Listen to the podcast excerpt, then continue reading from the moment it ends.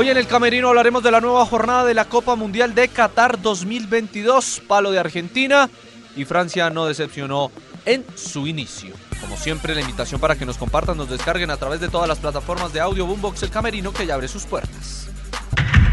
¿No? Sabe, con toda, con toda o sale, papá, sale. Entras en el camerino, sabrás de la vida de los más reconocidos. Feliz día, feliz tarde, feliz noche, bienvenidos. Estamos en este camerino de día martes analizando una nueva jornada de la Copa Mundial de Qatar dos mil veintidós, donde se han estrenado dos nuevos grupos, el C y el D. Comenzamos con el palo de la jornada. Argentina perdió.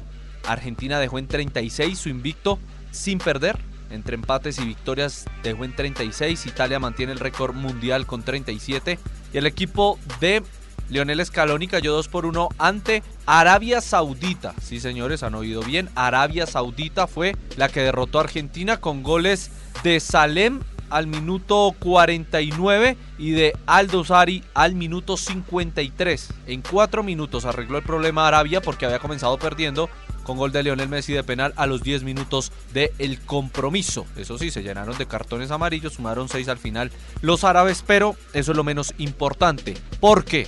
Yo creo que el, la derrota de Argentina se basa en varias cosas. La primera, es un equipo que hoy se volvió Messi dependiente. Messi no apareció y Argentina no hizo nada, obviamente en el segundo tiempo, porque es que lo desastroso de Argentina fue en el segundo tiempo.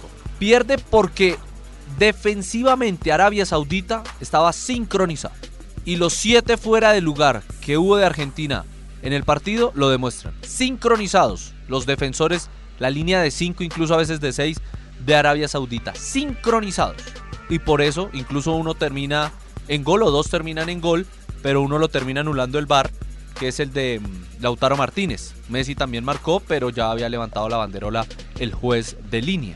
Sincronizados. ¿Fue kamikaze? Sí, fue kamikaze, porque yo también considero que una de esas seis piezas o cinco piezas hubiera fallado medio segundo, Argentina se iba tres cero el primer tiempo, porque era una defensa adelantada y en zona. Entonces obviamente era mucho más fácil para Argentina poder atacar los espacios con jugadores rápidos como Lautaro y como Messi, incluso con Di María. Pero esa sincronización fue bastante buena, y algo debió decir el entrenador de Arabia Saudita, el francés que los dirige, eh, Renard, para haber cambiado el chip y para haber eh, generado juego ofensivo que le permitió ganar el partido dos por uno.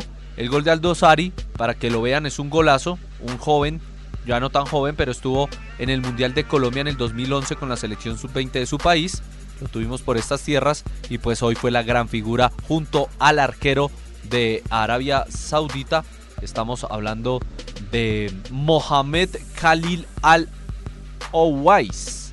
Ese fue la gran figura del compromiso para esta victoria histórica de un equipo asiático ante un suramericano, la segunda, porque la primera desafortunadamente fue colombiana ante Japón hace cuatro años, también por idéntico marcador, dos por uno. La diferencia fue que ellos comenzaron ganando, empató Juanfer y después hicieron el dos por uno. En este caso comenzó ganando Argentina y remontó Arabia Saudita. La pregunta del millón: después de esta derrota, ¿Argentina sigue siendo favorita para llevarse la Copa del Mundo? Yo creo que sí, yo creo que independientemente de este bochornoso hecho, Eh, sigue siendo favorito el equipo de Lionel Scaloni, sigue eh, teniendo antecedentes recientes y también muy buenos elementos, uno con Messi, con Di María, con Lautaro. Pues obviamente no puede decir que un equipo no, no, no, no es favorito, pero obviamente esto puede generar ya eh, ciertas dudas en los que no lo tenían como, como favorito, y, y es normal, pero bueno. El primer palo, porque en todos los mundiales tenemos palazos, pues el primer palo del mundial de Qatar ha sido la victoria de Arabia Saudita en el estadio Lusail, eh, dos por uno ante Argentina. Por esa misma zona, en un partido para dormir, empataron cero por cero eh, México y Polonia. Lo único bonito, el estadio, el estadio que fue construido con eh, containers. En ese estadio nueve setenta y cuatro se jugó este partido cero por cero entre mexicanos y polacos. Eh, Robert Lewandowski falló penal, y aquí cada uno obviamente los leo con numeral El Camerino. Para mí fue mal pateado. Yo insisto, un penalti tienen que darle duro arriba para que el arquero pues obviamente tenga, si le adivina el palo, pues por lo menos la velocidad le, le permita pues doblarle las manos.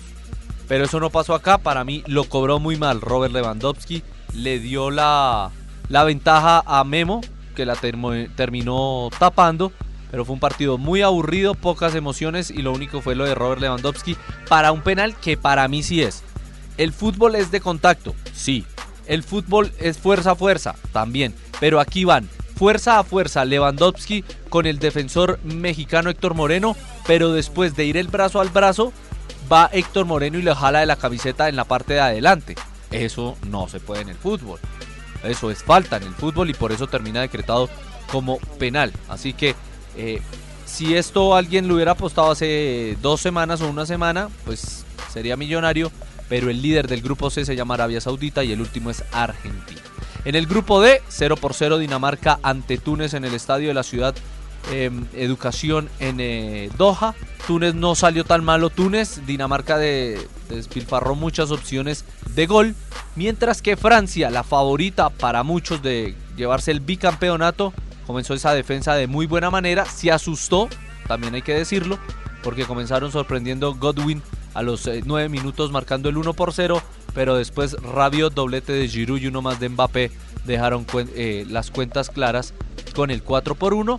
Eh, sufrió los primeros quince minutos el conjunto francés y ya después asumió el comando y la goleada respectiva ha dejado, eso sí, caro, eh, dirían una victoria pírrica, porque Lucas Hernández, cru- ligamento cruzado anterior, y se pierde el resto de la Copa del Mundo. Ha sido el San Benito de la selección de Didier Deschamps en esta Copa del Mundo, porque tiene muchos lesionados antes y ya ahora tiene el primer lesionado en la Copa del Mundo. La programación para el día miércoles nos tiene cinco de la mañana horario colombiano, Marruecos, Croacia, comienza grupo F, por esa misma zona a las dos de la tarde Bélgica, Canadá, y en el intermedio de esos dos eh, comenzará el grupo E, ocho de la mañana Alemania, Japón, y a las once eh, Costa Rica. El profe Luis Fernando Suárez del profe Uber, eh, John Jaime Bodmer estarán enfrentando a España, obviamente hinchas de Millonarios le harán de pronto fuerza al equipo de Costa Rica, así que esa es la programación.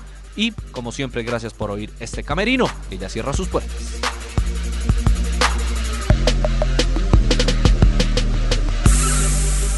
Entras en el Camerino, sabrás de la vida de los más reconocidos.